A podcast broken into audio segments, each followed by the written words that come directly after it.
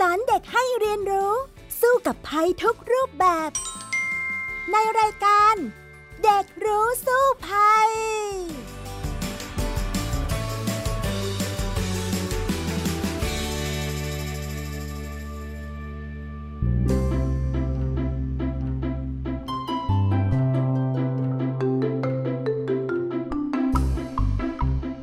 วัสดีค่ะ คุณผู้ฟังคะต้อนรับสู่รายการเด็กรู้สู้ภัยในวันนี้กับพี่ดารินกำเนิดรัฐ และน้องเอริกชานุวัตรตั้งมนัดวงค่ะ สวัสดีค่ะเอริก สวัสดีครับพี่ดาริน สวัสดีครับคุณผู้ฟังทุกท่าน ค่ะ วันนี้นะคะ มีข่าวที่หลาย ๆ คนเนี่ยกำลังกังวลใจมาก ๆ เลย นั่นก็คือเรื่องของฝนฟ้าพายุที่ช่วงนี้มาหนักมากนะ เร็วๆนี้เองก็เกิดพายุมู่หลานขึ้นนะคะ แล้วก็ส่งผลกระทบกับประเทศไทยด้วย เอริกกังวลกับเรื่องนี้บ้างไหมล่ะคะ กังวลบ้างนะครับพี่ดารินเพราะว่าช่วงนี้เอริกรู้สึกว่าไปไหนบ้านไหนฝนก็เริ่มตกทุกๆวันเลย บางที่ก็ฝนตกหนักถึงขนาดน้ำขังน้ำท่วมกันเลยทีเดียวครับพี่ดาริน แล้วแถวบ้านพี่ดารินมีฝนตกหนักหรือว่าน้ำท่วมบ้างไหมครับโอ้แถวบ้านพี่ดารินอยู่แถวนนทบุรีค่ะ ก็มีภาวะที่ฝนตกหนักแล้วก็น้ำท่วมถนนแล้วก็ตามซอยเหมือนกันน่ะนะคะ อันนี้ก็เป็นอิทธิพลแต่ไม่ใช่จากพายุมู่หลานนะ เป็นอิทธิพลของฤดูลมมรสุมนี่แหละค่ะ ตอนนี้เราอยู่ในฤดูฝนก็เลยทำให้เกิดมีฝนตกหนัก แต่ว่าสิ่งที่น่าสนใจก็คือ climate change หรือว่าการเปลี่ยนแปลงสภาพภูมิอากาศเนี่ยกำลังส่งผลให้ฤดูฝนปีนี้เนี่ยค่อนข้างที่จะมีฝนตกหนักมาก ในหลายพื้นที่แล้วก็กระจุกตัว ก็เลยทำให้หลาย ๆ ครั้งเนี่ยเกิดน้ำท่วมขึ้น แบบฉับพลันในหลายพื้นที่เนาะอย่างกรุงเทพปริมณฑลเองเนี่ยก็เกิดบ่อย ๆ เลยในจังหวะนี้นะคะ แล้วก็มักจะมาช่วง บ่ายถึงค่ำด้วยกำลังกลับบ้านกันพอดีมีบางครั้งนะพี่ดารินไปห้างอย่างเงี้ยค่ะ แล้วก็โหกลับจากห้างไม่ได้เลยนะ เพราะว่าสมมุติว่าเราจะนั่งรถแท็กซี่เนี่ยต่อคิวยาวเป็นร้อยคนเลย เพราะว่าไม่มีรถมารับบ้างนะ เพราะว่าถนนเนี่ยน้ำท่วม ถ้าหากว่าเราขับรถไป บางทีก็รถจมน้ำนะรถดับก็มีทางที่ดีนะคะ บางครั้งเนี่ยไปรถเมย์น่าจะสะดวกกว่า เพราะว่า รถเมย์สามารถลุยน้ำท่วมสูงๆ ได้ในกรุงเทพละค่ะเอริก ใช่เลยครับพี่ดาริน เอาล่ะ ไหนๆ ก็มาคุยกันเรื่องน้ำท่วมแล้ว เดี๋ยวไปคุยกันต่อเลยในเรื่องของพายุมู่หลานนะคะ ในช่วงต่อไปนั่นก็คือช่วงรู้สู้ภัยค่ะ ช่วงรู้สู้ภัย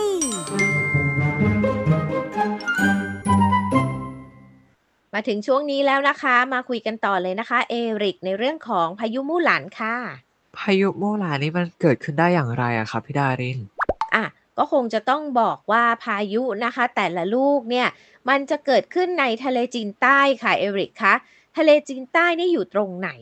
ก็คงจะต้องบอกว่าใต้ประเทศจีนให้พูดง่ายๆอะนะมันก็คือถ้านึกภาพแผนที่ประเทศไทยอยู่ทางฝั่งขวา ของแผนที่ประเทศไทย นั่นก็คือทางด้านของฝั่งอ่าวไทย แต่มันยาวออกไปค่ะ เลยไปแถวแถวฟิลิปปินส์นั่นแหละ เป็นจุดที่มักจะเกิดการก่อตัวของพายุมากนะคะ แล้วก็พายุเกิดตรงแถวฟิลิปปินส์เสร็จแล้วมันก็จะวิ่งเข้ามาค่ะ ตามอ่าวตังเกียนะคะ แล้วก็เข้ามาในพื้นที่ของทะเลจีนใต้ แล้วก็เข้ามาในแถบภูมิภาคบ้านเรานี่แหละก็ก็คือเอเชียตะวันออกเฉียงใต้ ก็สามารถที่จะเข้ามา ทางด้านของเวียดนาม ลาวแล้วก็ประเทศไทยได้นะคะ แล้วมู่หลานเองเนี่ยก็วิ่งมาจากทางด้านของเวียดนามนี่แหละค่ะ เอริคะเล่าผลกระทบของพายุโมหลาเนี่ยครับพี่ดาริน มันจะส่งผลกระทบตั้งแต่วันที่เท่าไหร่หรอครับ จริง ๆ มันเกิดไปแล้วค่ะ เอริก มันเคลื่อนเข้ามาที่ ด้านของเวียดนามเนี่ยนะคะในช่วงประมาณวันที่ 11 สิงหาคมค่ะ แล้วก็วันที่ 12 สิงหาคมเนี่ยส่งผลกระทบหนักเลยสำหรับประเทศไทย ก็เลยทำให้มีฝนตกหนักมากในหลายพื้นที่นะคะ ไม่ว่าจะเป็นภาคเหนือตอนบนอย่างเช่น เชียงรายเชียงใหม่ลำพูนลำปางพะเยาแพร่น่านอุตรดิตถ์ค่ะ ทั้งภาคอีสานเองเนี่ยก็ได้รับผลกระทบจาก มู่หลานด้วย ก็คือที่เลยหนองบัวลำพูหนองคายบึงการอุดรธานี สกลนครนครพนม ขอนแก่นกาลสินและมุกดาหาร แต่ว่าภาคตะวันออกก็โดนด้วยนะ ก็อย่างเช่น นครนายก ประจีนบุรีสักแก้วระยองจันทบุรีและตราดนอกจากนั้นแล้วเนี่ยอ้อมๆเองเนี่ยภาคกลางก็ได้รับผลกระทบไปด้วย เนื่องจากว่าน้ำที่มาจากภาคเหนือยังไงก็ต้องลงสู่ภาคกลาง ประกอบกับลมมรสุมนะคะที่มีกำลังแรงเนี่ย ก็เลยทำให้เกิดฝนตกหนักในหลายพื้นที่เลย ในช่วงวันที่ 12 สิงหาคม แล้วก็ทำให้เกิดน้ำหลากฉับพลันนะคะ เข้าท่วมหลายพื้นที่ อย่างเช่นล่าสุดเนี่ยพี่ดารินไปสำรวจที่อำเภอแม่สายจังหวัดเชียงรายมาที่นี่ก็เป็นอีกแห่งหนึ่งนะที่ถูกน้ำป่าหลากเข้ามา ท่วมอย่างรุนแรงมากเลยได้รับผลกระทบ ซึ่งก็มาจากอิทธิพลของพายุมู่หลาน แต่เอริกรู้ไหมว่าจริง ๆ แล้วมู่หลานเนี่ยไม่ได้วิ่งเข้ามาในประเทศไทยโดยตรงนะคะ แต่เป็นผลกระทบโดยอ้อมด้วยซ้ำเพราะว่ามู่หลานเนี่ยจริง ๆ เข้ามา แล้วก็สลายตัวที่ทางด้านของเวียดนามนะไม่ได้เข้ามาในประเทศไทย แต่ความที่เขาเป็นพายุลูกใหญ่อะค่ะ ผลของแรงลมนี้เนี่ยก็ส่งผลกระทบทำให้เกิดฝนตกหนักในบ้านเราด้วย โดยเฉพาะภาคเหนือตอนบน รู้ไหมว่าอย่างเชียงรายที่พี่ดารินเล่าให้ฟังว่าแม่สายเนี่ยก็หนักมากนะ แล้วเชียงใหม่เองเนี่ยตัวเมืองเชียงใหม่เกือบถูกน้ำท่วมเลยล่ะค่ะ เลยเป็นสาเหตุที่พี่ดารินเนี่ยไปถ่ายทำสารคดีในพื้นที่นั้น แล้วก็ไปสำรวจทั้งเชียงใหม่แล้วก็เชียงรายด้วยล่ะค่ะเอริก อย่างนี้ผลกระทบของพายุมู่หลาน ก็จะเกี่ยวข้องกับฝนตกหนักรวมไปถึงน้ำท่วม แล้วก็จะท่วมในหลาย ๆ พื้นที่ที่พี่ดารินบอกมา เช่น ภาคเหนือ ภาคตะวันออกเฉียงเหนือแล้วก็มีผลกระทบมาเล็กน้อยกับภาคกลางใช่ไหมครับพี่ดารินจริง ๆ ต้องบอกว่าไม่เล็กน้อยเลยค่ะเอริกคะตอนนี้เนี่ยผลมันต่อเนื่องมาถึงภาคกลางนะ แล้วก็ทำให้เกิดว่าแม่น้ำเจ้าพระยาเนี่ยหลากเข้าท่วมหลายพื้นที่ในภาคกลางแล้วด้วยนะคะ มันต่อเนื่องเป็นโดมิโนเลยล่ะค่ะเอริกเรื่องนี้เนี่ยกระทบหนักมากแล้วอาจจะทำให้เราเสี่ยงเกิดน้ำท่วมใหญ่ ในประเทศไทยอีกได้นะในปีนี้ อาจจะทั่วเหมือนกับปี 2554 ก็ได้ ฉะนั้นเนี่ยต้องเฝ้าระวังกันอย่างดีเลยล่ะค่ะเอริกแล้วอย่างนี้ครับพี่ดารินนอกจากพายุมู่หลานแล้วก็จะยังมีพายุลูกไหนมาเฉียดใกล้ประเทศไทยหรือว่าทำส่งผลกระทบ หรือไม่ได้ก็อาจจะผ่านประเทศไทยมีบ้างไหมครับพี่ดาริน อันนี้เนี่ยต้องบอกว่าพี่ดารินก็เพิ่งไปสัมภาษณ์ทางกรมอุตุนิยมวิทยามานะคะ เขาบอกว่ามู่หลาเนี่ยก็หนักแล้วในแง่ของผลกระทบนะ อย่างที่เราเห็นแม่สายเนี่ยพังระเนระนาดพี่ดารินเพิ่งไปมาเนี่ย โอ้โห ตอนนี้ยังเก็บความเสียหายไม่หมดเลยอะ่ะ ยังต้องเคลียร์กันอยู่เลยในหลายพื้นที่ที่แม่สายนะ แต่บางที่ก็น้ำมาเร็วไปเร็วอะค่ะ ภาคเหนือ ก็คลี่คลายได้แล้ว แต่ทีนี้เนี่ยน้ำทั้งหมดเนี่ยมันไหลลงมาต่อเนื่องนะคะ ในแม่น้ำปิง แม่น้ำปิงเสร็จแล้วไปต่อที่ไหนคะ ก็เข้าสู่เขื่อนภูมิพลก่อนที่จะเข้าสู่ภาคกลาง แต่ปัญหาก็คือว่าน้ำปิงเนี่ยไหลลงสู่เขื่อนภูมิพลเนี่ยเขื่อนยังรับไว้ได้การปัญหาให้ภาคกลางได้ แต่ว่ามันก็ยังมีฝนที่ตกหนักในพื้นที่ใต้เขื่อนด้วย อันนี้เนี่ยก็เลยส่งให้ลงมาที่แม่น้ำเจ้าพระยาเยอะขึ้น อย่างแม่น้ำเจ้าพระยาเองเนี่ยก็ประกอบด้วยแม่น้ำปิงวังยมน่าน แม่น้ำยมก็ไม่มีเขื่อนอีก เพราะฝนตกหนักที่แม่น้ำยม ก็เลยลงมาสู่ภาคกลางเช่นกัน ก็คือมาในแม่น้ำเจ้าพระยา ก็เลยทำให้ตอนนี้เนี่ยค่ะ เกิดน้ำท่วมในหลายพื้นที่ลุ่มต่ำในริมน้ำริมตลิ่งแม่น้ำเจ้าพระยาแล้ว เพราะว่าก่อนที่จะเข้าสู่เจ้าพระยาตอนล่างนั่นก็คือชัยนาทไล่ลงไปเนี่ยนะเขามีเขื่อนเจ้าพระยาอยู่ ขื่อนเจ้าพยาเนี่ยก็ไม่สามารถที่จะกักน้ำเอาไว้ด้านบนได้อีกแล้ว เพราะว่ามันจะทำให้ท่วมไปเยอะมากเลย ฉะนั้นเนี่ยตอนนี้เขาต้องเร่งปล่อยลงมาสู่ภาคกลาง ตอนล่าง ก็คือไล่ลงมาเลยค่ะ ชัยนาทสิงห์บุรี อ่างทอง อยุธยา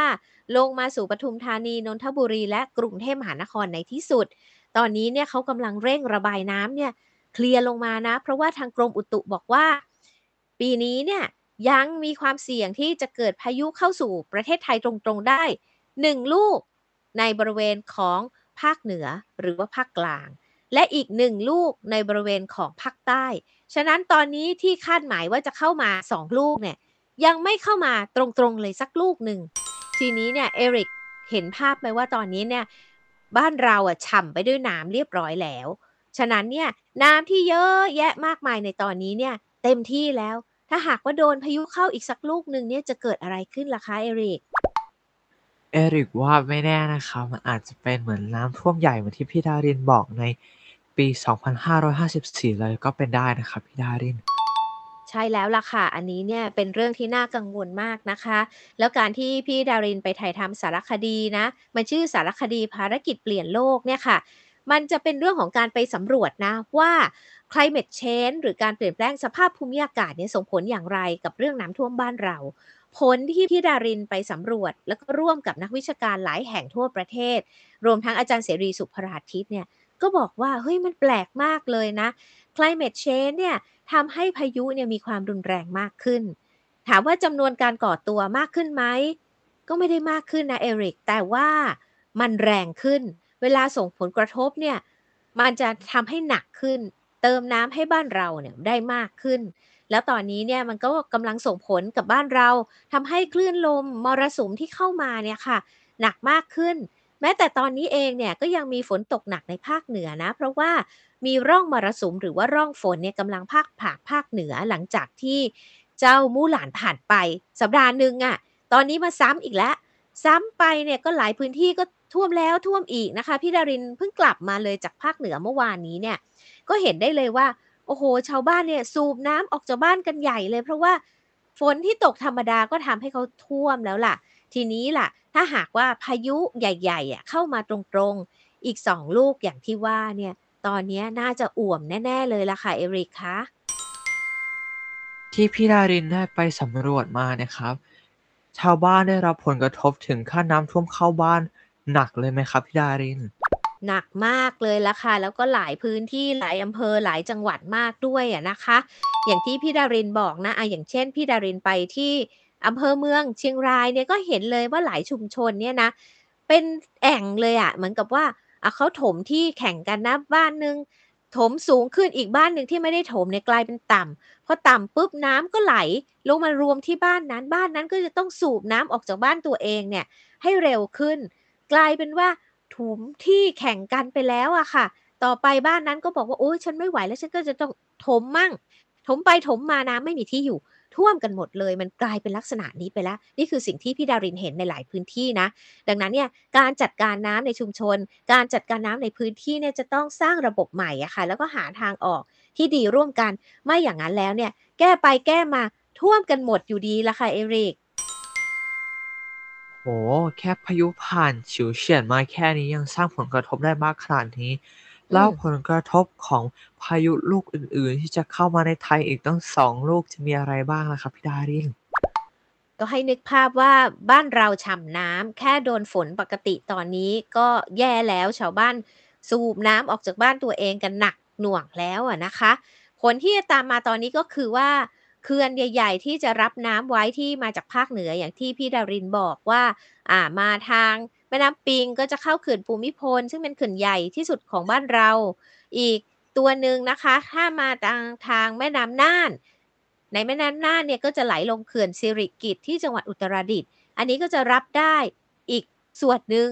แต่ตอนนี้เขื่อนทั้งสองเนี่ยก็เต็มไปแล้วสักประมาณ 50%นะคะ ทีนี้เนี่ยเวลา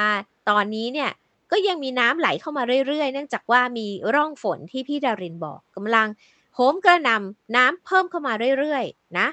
แล้วเสร็จแล้วถ้าพายุมาทีนึงเนี่ยเขาก็จะพาฝนมาหนักมากเลยคราวนี้แล้วก็จะท่วมกันหนักเลยเหมือนที่พี่ดารินบอกว่ามู่หลานแค่เฉียว เชียงใหม่เกือบท่วมค่ะ พี่ดารินไปดูเชียงใหม่นะ ผลปรากฏว่ากรมชลประทานเนี่ยโอ้โหลุ้นใจจะขาด เพราะว่าน้ำที่ไหลเข้าสู่ตัวเมืองเชียงใหม่เนี่ย ขาดอีกแค่ 20 เซนเนี่ย ล้นตลิ่งเข้าทั่วเมืองได้เลยนะ พี่ดารินเคยอยู่ที่เชียงใหม่ด้วยตอนที่น้ำท่วมเชียงใหม่ ก็จะเห็นว่าพื้นที่เศรษฐกิจมากมายเนี่ยอย่างเช่นแถวไนบาซ่าเนี่ย น้ำท่วมมาถึงระดับเข่าเลยนะคะ บางชุมชนเนี่ยพี่ดารินไปถามเขามาเขาบอกว่าท่วมถึงเอวท่วมมิดหัวเลย ดูซิว่าในพื้นที่สูงบนดอยอย่างเชียงใหม่นะเขาเรียกว่าพื้นที่สูงมากอะแต่ก็ยังท่วมขนาดนั้นได้ แล้ว บ้านเราล่ะ บ้านเราอยู่กรุงเทพใช่ไหมเป็นพื้นที่ราบลุ่มภาคกลางต้องรับน้ำต่อจากภาคเหนือ จะเป็นยังไงล่ะคะเอริก นึกถึงสภาพวัฏพายุเข้าแบบนั้นเนี่ย โอ้โห นึกภาพไม่ออกว่า มันจะน้ำเยอะแยะมากมายเหมือน 5 4ไหมแล้วอาจจะทำให้เกิดผลกระทบกับบ้านเราอย่างหนัก ฉะนั้นเนี่ยสิ่งที่ดีต้องเตรียมพร้อมรับมือแล้วล่ะค่ะเอริก เอริกเองเนี่ยทราบหรือยังว่าตอนนี้เราเสี่ยงถึงขนาดนี้แล้วล่ะคะ พอพี่ดารินพูดมาก็ทราบแล้วครับว่ามันน่ากลัวมากๆเลย เอริกก็เลยนึกถึงหนึ่งสิ่งขึ้นมาได้ที่นักวิทยาศาสตร์ได้คาดการเอาไว้ว่า สักวันหนึ่งเนี่ยกรุงเทพมหานครจะกลายเป็นเมืองจมน้ำอย่างนี้มันจะทำให้มันเร่งรัดขึ้นไปอีกขั้นเลยไหมครับ เนี่ยพี่ดาริน จริงๆ เนี่ยอัตราเร่งที่นักวิทยาศาสตร์ของทางสหประชาชาติเนี่ยเขาเตือนมา เขาบอกว่า ตอนนี้เนี่ยบ้านเราเนี่ยอยู่ใน รหัสแดงหรือว่า red code นะคะคำว่า red code ของเขาเนี่ยที่สหประชาชาติเตือนมาก็คือว่ามันจะหนักมากอะ่ะมันมันคือมากกว่าที่เราคิดเยอะ climate change หรือการเปลี่ยนแปลงสภาพภูมิอากาศเนี่ยมันทำให้ทุกสิ่งที่จะเกิดกับเราหนักขึ้น พายุที่จะมาก็แรงขึ้น ฉะนั้นเนี่ยบางอย่างที่เราไม่คิดว่ามันจะเกิดมันก็เกิดนะ บางคนเนี่ยเคยบอกกับพี่ดารินนะ จริงๆ พี่ดารินเห็นครั้งหนึ่งแล้วตอนน้ำท่วม 54 เขาบอกว่าหมู่บ้านฉันไม่เคยถูกน้ำท่วมเลย ฉันก็เลยไม่ได้เตรียมตัวเท่าไหร่นะ แต่อยู่ๆก็น้ำมาปุ๊บเดียวท่วมเข้าบ้านหมดเลย รถเสียหายของในบ้านเสียหายหมดเลย เพราะว่าคาดไม่ถึงว่ามันจะมาถึงขนาดนี้ นี่แหละค่ะสิ่งที่เราคาดไม่ถึงนะมันจะเกิดขึ้น ฉะนั้นเนี่ยตอนนี้หลายพื้นที่ในประเทศไทยอะต้องเตรียมตัวนะ บ้านเราที่คิดว่าไม่เคยถูกท่วม ก็อาจจะท่วมได้อย่างที่เราคาดไม่ถึง นี่แหละค่ะผลกระทบโดยตรงจาก climate change เลยล่ะค่ะเอริกคะน่ากลัวมากๆเลยครับพี่ดาริน เรายังนึกไม่ถึงเลยนะครับว่าตอนนี้มันแค่เฉียวไปเองนะ แต่ในอนาคตจะยังมีพายุเข้ามาอีกตั้งสองลูก แล้วไหนจะน้ำท่วมที่ไม่ทันได้ระบายอีก มันไม่น่านึกถึงแล้วว่าจะเกิดอะไรขึ้น อย่างที่พี่ดารินบอกเลยครับว่า หลาย ๆ ที่ที่เราคาดไม่ถึง ว่าเนี่ยบ้านฉันไม่เคยโดนน้ำท่วมมาก่อนเอริกว่าไม่แน่นะ บ้านพวกเราอาจจะเจอน้ำท่วมกันก็เป็นได้ ดังนั้นเราต้องเตรียมตัวดีๆ เลยใช่ไหมครับพี่ดารินใช่แล้วล่ะค่ะก็คือสิ่งที่ไม่เคยเกิดจะเกิด ฉะนั้นคนที่ไม่เคยถูกท่วม ถ้าไม่เตรียมตัวให้พร้อมจะได้รับผลกระทบหนักกว่าคนที่เคย เพราะว่าคนที่เคยแล้วเนี่ยเขาจะป้องกันตัวเองไง สมมติว่าที่พี่ดารินเล่าให้ฟังเมื่อกี้ค่ะว่า บ้านที่อยู่ทางภาคเหนือ บ้านหลังหนึ่งเคยถูกท่วม เขาก็เลยถมให้สูงขึ้น บ้านที่อยู่ข้างๆ ก็เลยกลายเป็นต่ำ สุดท้ายน้ำก็จะไหลย้ายไปเนาะจากบ้านหลังแรกไปสู่หลังที่สอง แล้วคนที่สองก็ต้องถมมั่ง คนที่สามก็จะโดนอีก คือกลายเป็นว่ามันย้ายปัญหาจากที่หนึ่งไปสู่อีกที่หนึ่ง แต่ถ้าเรามองในระดับประเทศนะคะ ตอนนี้เนี่ยมันก็มีการย้ายปัญหาแล้ว อย่างเช่นเหตุการณ์ในปี 2554 นะคะ พี่ดารินเนี่ยได้เรียนรู้มานะว่าน้ำท่วมเนี่ยมันไล่ลงมาตั้งแต่นครสวรรค์เลยด้านบนเลยนะคะ ไล่ลงมาเรื่อยๆมาถึงข้างล่างเนี่ยตอนนั้นเนี่ยคันดินที่นครสวรรค์ริมแม่น้ำเจ้าพระยาแตก แต่พอหลังจากนั้นนะก็มีการสร้างพนังคอนกรีตเลยพนังกั้นน้ำสูงๆอะเอริก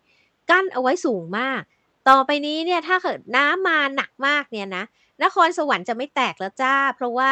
จะไหลลงมาข้างล่างแทน และตอนนี้หลายจังหวัดตั้งแต่ใต้นครสวรรค์ลงมาเนี่ยก็ทำพนังคอนกรีตกั้นน้ำคล้าย ๆ ว่าแม่น้ำเจ้าพระยาเราอะกลายเป็นท่อแล้วนะ แล้วมันก็กำลังจะไหลลงมาสู่ข้างล่าง ข้างล่างมันคือที่ไหนคะเอริกพอเดาได้ไหมคะน่าจะเป็นทะเลใช่ไหมครับพี่ดารินนั่นแหละก่อนทะเลน่ะคืออะไรรู้ไหมก็คือกรุงเทพปริมณฑลและจังหวัดอื่นๆ ที่เป็นทางออกของน้ำค่ะ ฉะนั้นเนี่ยปีนี้เสี่ยงมากนะคะ ที่กรุงเทพจะถูกน้ำท่วมได้ อาจจะหนักกว่า 54 ก็ได้ แม้ว่าการคาดการเนี่ยบอกว่าน้ำที่มาเนี่ยนะมันน่าจะน้อยกว่า 54 แต่มันเยอะเยอะแต่เยอะน้อยกว่า 54 แต่เพราะว่าทุกอย่างบีบน้ำลงมาข้างล่างแล้วเนี่ยกรุงเทพปริมณฑลอาจจะท่วมหนักกว่าปี 54 ก็ได้ ตอนนี้พี่ดารินถามเอริกดีกว่าว่า ตอนปี 54 เนี่ย บ้านเอริกอะ อยู่แถวไหนแล้วก็ถูกน้ำท่วมไหมคะ อืม บ้านเอริกอยู่แถวบางแคนะครับพี่ดารินแล้วก็น้ำอะเอริกยังจำความไม่ค่อยได้นะครับ แต่ถ้าเอริกจำไม่ผิดเนี่ยเอริกเห็นว่าท่วมที่หมู่บ้านนะครับ ขึ้นมาแต่ว่าที่บ้านเอริกมันมีลานจอดรถที่เป็น slope อะครับ มันเลยไม่น่าเข้าตัวบ้านครับพี่ดาริน อืม แต่ปีนี้นะเอริกเองคงต้องเตรียมตัวนะคะ เพราะว่าบางแคเนี่ยเป็นฝั่งหนึ่งของน้ำเลยนะ หมายความว่าทางน้ำเนี่ย เขาจะต้องผันน้ำมาทางนี้แหละ เพื่อออกสู่ทะเลนะคะ ถ้าหากว่ามาทางสมมุติว่าปทุมธานีนนทบุรีท่วมแล้วนะ น้ำนะ มันจะไหลต่อมาทั้งฝั่งตะวันตกของกรุงเทพ บางแคก็คือเป็นฝั่งตะวันตก ก่อนที่จะไหลลงสู่ตอนล่างไปในแม่น้ำท่าจีนะคะ ไปทางจังหวัดนครปฐมสมุทรสาครอะไรต่อไปออกสู่ทะเล ฉะนั้นปีนี้เอริกก็คงต้องระวังเหมือนกันนะ ราะว่าหลายคนตอนนี้หรือแม้แต่อาจารย์เสรีสุภราทิตนะคะ ที่เป็นผู้เชี่ยวชาญด้านภัยพิบัติ แล้วก็ทำเรื่องเตือนภัยน้ำกับพี่ดารินมาตั้งแต่ปี 54 ตอนนี้อาจารย์บ้านอยู่ปทุมธานีเนี่ยกำลังเตรียมบ้านรับน้ำแล้วเหมือนกันนะเอริกนะ ใช่แล้วครับแปลว่าเอริกก็ต้องเริ่มมองหาวิธีป้องกันแล้วสินะครับพี่ดาริน ใช่แล้วล่ะ เพราะว่าเรื่องนี้เป็นสิ่งสำคัญที่เราต้องเตรียมการรับมือ ฉะนั้นเดี๋ยวไปต่อกันเลยไปคุยกันต่อในช่วงรู้แล้วรอดค่ะ ช่วง รู้แล้วรอด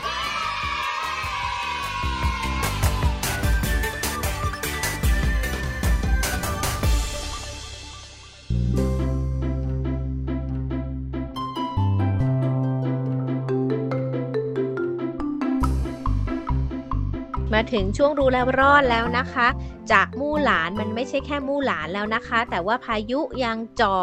ที่จะเกิดขึ้นแล้วเข้าสู่ประเทศไทยเนี่ยอีก 2 ลูกด้วยกัน ฉะนั้นน้ำท่วมใหญ่อาจจะเกิดขึ้นในช่วงปลายปลายปีนี้แหละ ต้องเตรียมการรับมือกันแล้วนะคะเอริกคะ ใช่แล้วครับพี่ดาริน อย่างนี้เราควรจะเตรียมตัวเตรียมการรับมืออย่างไรบ้างครับ กับน้ำท่วมใหญ่ที่กำลังจะมานี้ครับ พี่ดารินก็อยากให้เด็กๆ แล้วก็ครอบครัวนะคะ เรียนรู้เรื่องข้อมูลค่ะ ฟังข่าวสารข้อมูลจากทางราชการและแหล่งข่าวที่น่าเชื่อถือ ในเรื่องของการเตรียมการรับมือน้ำท่วมนะคะ มีข้อมูลจากอาจารย์เสรีสุภราทิตเนี่ยค่ะที่เตือนมาแล้วนะคะว่าปีนี้เนี่ยปัจจัยที่จะทำให้เกิดน้ำท่วมใหญ่ ในภาคกลางรวมทั้งกรุงเทพได้เนี่ยมาครบ 3 ปัจจัยแล้วนะ นั่นก็คือว่า มีฝนสะสมในช่วงก่อนฤดูฝนเนี่ยมากกว่าปกติ ข้อที่ 1 เรียบร้อยแล้วข้อ2เนี่ยปีนี้เป็นปีเปียกหรือว่าปีลานินยาค่ะ ที่ทรงอิทธิพลในช่วงปลายปีนี้ด้วย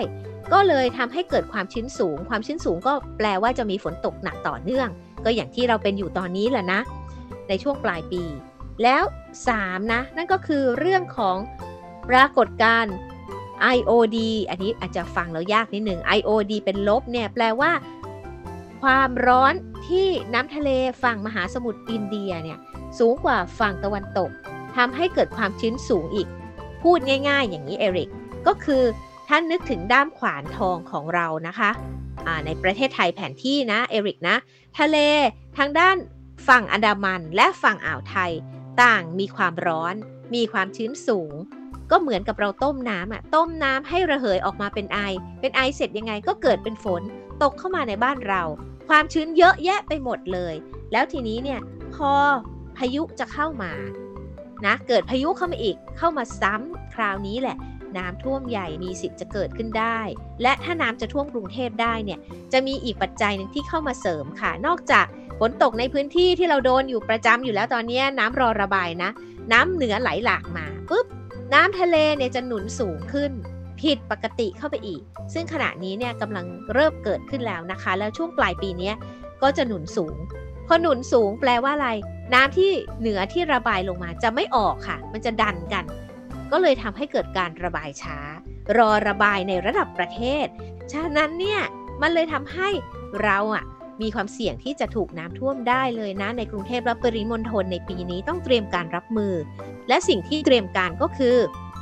พอเรารู้ความเสี่ยงแล้วว่ามันจะเป็นอย่างนี้อะนะ และเอริกรู้ไหมว่าน้ำมันจะมากรุงเทพจะท่วมกันเนี่ยสักประมาณเมื่อไหร่อะเอริกไม่รู้เลยครับพี่ดารินอะพี่ดารินพอจะบอกให้ได้ ประมาณเดือนตุลาคม พฤศจิกายน จะเป็นจังหวะพีคเลย ถ้าน้ำ มาท่วมระเนระนาดขึ้นมาแล้วนะ ถ้าเราเห็นนะตั้งแต่ชัยนาทมาเรื่อยๆๆนะอยุธยานะอยุธยานี่จ่อปากประตูแล้วแล้วถ้าเกิดว่ายังหลากลงมาอีกนะคะ ประมาณตุลาคมถึงพฤศจิกายนนี่แหละจะเป็นจุดที่หนักที่สุด เพราะว่าน้ำทั้งหมดเนี่ยจะไหลมาข้างล่าง แล้วน้ำทะเลจะดันขึ้นทำให้น้ำไม่ออก และจะทำให้เกิดน้ำท่วมในกรุงเทพได้อย่างในอดีตหลาย ๆ ครั้ง ฉะนั้นเนี่ย เราต้องคิดแล้วล่ะค่ะเอริกว่าบ้านเราเนี่ยเคยน้ำท่วมสูงถึงเท่าไหร่ แล้วก็มีระดับแค่ไหน ให้คิดว่ามันต้องมากกว่านั้นนะ มากกว่านั้นเผื่อไปเลยเผื่อเยอะๆหน่อยค่ะ